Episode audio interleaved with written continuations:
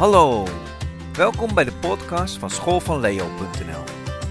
U luistert momenteel naar een van de parashot in één jaar door de toren. U kunt de gesproken parasha uitgeschreven terugvinden op de website www.schoolvanleo.nl. Voor nu wens ik u veel luisterplezier.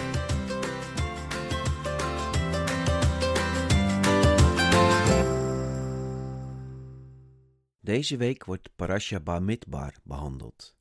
Het Bijbelgedeelte dat wordt gelezen is nummer 1 vers 1 tot en met nummer 4 vers 20. Vanuit het Nieuwe Testament kan gelezen worden 1 Korinthe 10 vers 1 tot en met 13 en Hebreeën 3 vers 1 tot en met hoofdstuk 4 vers 16. Met Parasha Bamidbar zijn we in het Bijbelboek Numeri beland. Numeri is het Latijnse woord voor getallen. En de eerste drie hoofdstukken gaan ook daadwerkelijk over getallen en aantallen.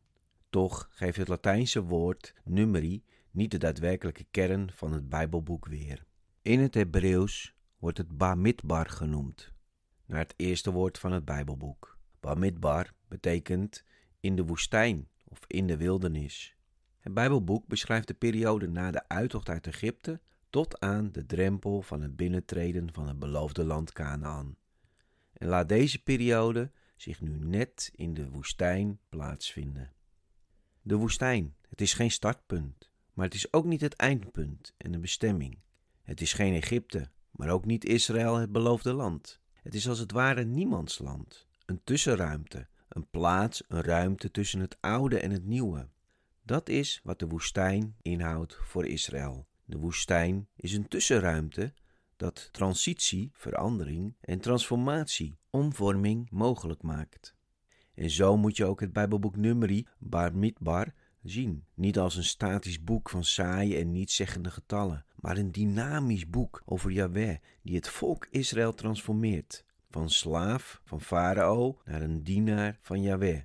Naast dat het volk moest leren strijdbaar te worden om voor zichzelf op te komen na jarenlange onderdrukking, werd het volk in de woestijn ook voorbereid op het binnengaan van het beloofde land.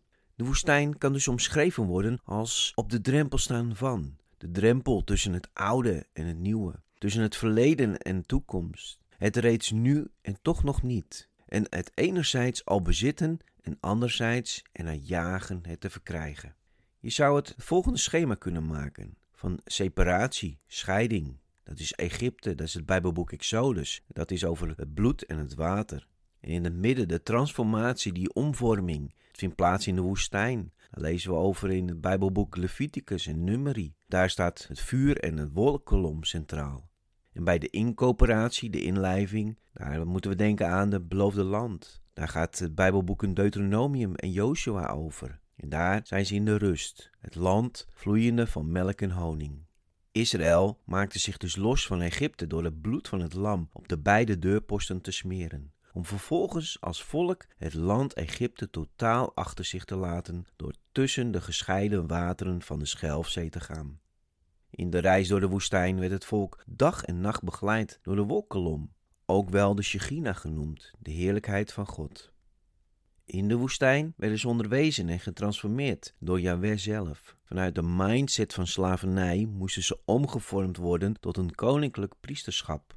Het hele plan van Yahweh was om vervolgens het volk Israël het beloofde land in te leiden met de taak om een lichtend licht te worden en te zijn voor de omliggende volkeren. En samen met Yahweh zouden regeren over zijn schepping. Klinkt dit niet bekend in je oren? Is dit niet exact waar het Nieuwe Testament ook van getuigt? Net als voor de Torah kunnen we ook voor het Nieuwe Testament hetzelfde schema toepassen. Je hebt dus die separatie, die scheiding. Dat is de wereld, dat staat in de evangeliën. En Jezus is daarbij de kern. Je hebt de transformatie, de omvorming, Nadat we tot bekering zijn gekomen, zijn we vreemdelingen en bijwoners geworden in deze wereld. Daar spreekt handelingen en de brieven over en de Heilige Geest staat daarbij centraal. En dan heb je de incorporatie, de inlijving. Wij kijken uit naar het duizendjarig vrederijk. Het boek Openbaringen gaat daarover. En dan zijn we in het koninkrijk van God. Jezus is het lam van de wereld die onze zonde weggenomen heeft. Door zijn kruisdood heeft hij de dood overwonnen. En door het bloed van het lam op de deurposten van ons hart te strijken, maken wij ons los van de wereld van de duisternis. Om vervolgens door het waterbad elk gebondenheid van de duistere wereld achter ons te laten. In de doop zijn we met Christus gestorven en opgestaan in een nieuw leven. Met de reis die we in dit leven gaan, waarbij we nog wel in deze wereld zijn, maar niet meer van deze wereld, reizen we door de woestijn, begeleid door de inwoning van de Heilige Geest in ons hart.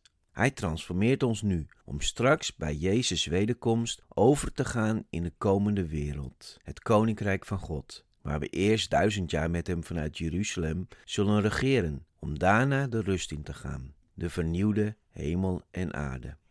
Ook in het Nieuwe Testament zouden we als gelovigen van Jezus Christus ons leven moeten leven als waren het dat we in de woestijn zijn, de Barmitbar.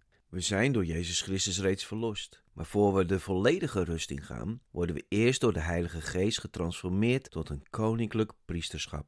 Zoals we zullen ontdekken in Numeri, vraagt Jehovah aan de Israëlieten een heilig leven te leiden. En hoewel zij verlost waren, worstelden zij constant met hun oude identiteit als slaaf en tussen hun nieuwe identiteit als vrije, als dienaar van Yahweh. En dit is precies wat we in de brieven van Paulus, maar ook in de brieven van de Hebreeën, Jacobus, Petrus en Johannes tegenkomen. Wij zijn reeds verlost door Jezus Christus, maar we worstelen tussen onze oude identiteit, onze oude mens, en de nieuwe identiteit, de nieuwe mens.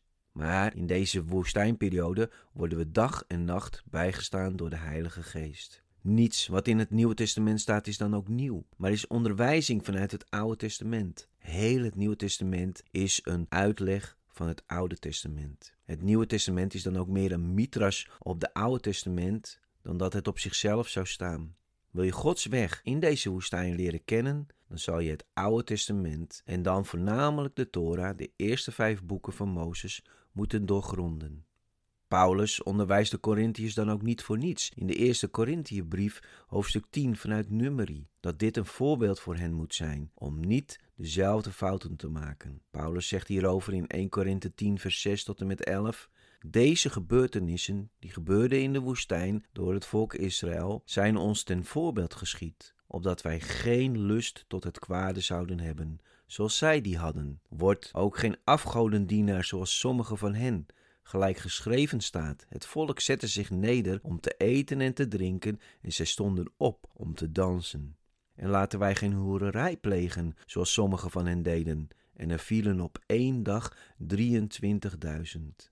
En laten wij de Heeren niet verzoeken, zoals sommigen van hen deden, en zij kwamen om door de slang. En mord niet, zoals sommigen van hen deden, en zij kwamen om door de verderfengel. Dit is hun overkomen tot een voorbeeld, en het is opgetekend ter waarschuwing voor ons, over wie het einde der eeuwen is gekomen. Ook in de Hebreeënbrief gebruikt Paulus het voorbeeld van de Israëlieten in de woestijn, om het als een voorbeeld te stellen voor de nieuwtestamentische gelovigen.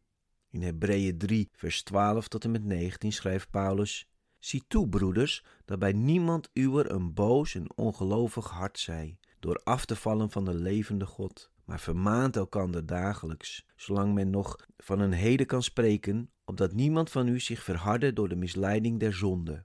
Want wij hebben deel gekregen aan Christus, mits wij het begin van onze verzekerheid tot het einde onverwrikt vasthouden. Als er gezegd wordt heden indien gij zijn stem hoort, verhard uw harten niet, zoals bij de verbittering. Wie waren het dan, die hoewel zij de stem gehoord hadden, God verbitterden? Waren dat niet allen die onder Mozes uit Egypte waren uitgegaan? En van wie heeft hij een afkeer gehad, veertig jaren lang? Was het niet van hen die gezondigd hadden en wier lijken in de woestijn lagen? Aan wie anders zwoer hij dat zij tot zijn rust niet zouden ingaan dan aan hen die ongehoorzaam geweest waren? Zo zien wij dat zij niet konden ingaan wegens hun ongeloof. Wij moeten bij deze voorbeelden die Paulus geeft vanuit het Oude Testament goed voor ogen houden dat hij hiermee niet geheel Israël afwijst. Als je 1 Korinthe 10 en Hebreeën 3 en 4 goed bestudeert, heeft Paulus het telkens over de generatie Israëlieten die bevrijd waren uit Egypte en bleven hangen in hun identiteit als slaven en Jaweh niet durfden te vertrouwen, te geloven. Het is namelijk de generatie daarna die geboren was en opgroeide in de woestijn, die wel de rust, het beloofde land, in mochten gaan. En zo waarschuwt Paulus ons ook om uit te kijken dat wij niet in de woestijn van deze wereld omkomen, doordat wij volharden in onze oude leven, in plaats van je wet te vertrouwen, te geloven op zijn woord. Hoewel Jezus de ware rust is in deze woestijn van het leven, wacht ons ook nog de belofte van zijn rust, die van Jewe in de komende wereld, namelijk in Gods koninkrijk. Dit kunnen we lezen in Hebreeën 4 vers 1. Laten wij daarom op onze hoede zijn, dat niemand van u, terwijl nog een belofte van tot zijn rust in te gaan bestaat, de indruk zou wekken achter te blijven. Dit is een ernstige waarschuwing aan de kant van Paulus en God zelf. Wanneer wij volharden in onze oude mensen niet bereid zijn om ons te willen laten transformeren door de Heilige Geest, dan kan het zomaar zijn dat we niet in de uiteindelijke beloofde rust komen. Maar we mogen ook weten dat wanneer wij ons openstellen voor Gods Geest, wij niets hoeven te vrezen, want elders zegt Paulus in Filippenzen 1 vers 6 Hiervan toch ben ik ten volle overtuigd dat Hij, die in u een goed werk is begonnen, dit ten einde toe zal voortzetten, tot de dag van Christus Jezus. Als wij naar Gods stem luisteren en Hem gehoorzamen, mogen wij weten dat Hij, die een goed werk in ons is begonnen door middel van de Heilige Geest, dit ook tot het einde toe zal volbrengen.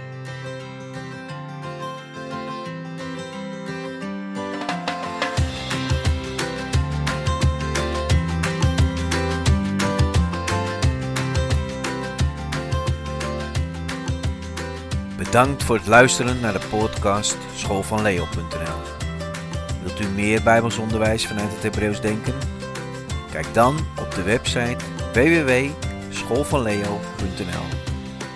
Daar kunt u verschillende artikelen vinden die u helpen bij uw geloofsopbouw. Artikelen hebben een theologische, filosofische, bijbelwetenschappelijke of meditatieve karakter.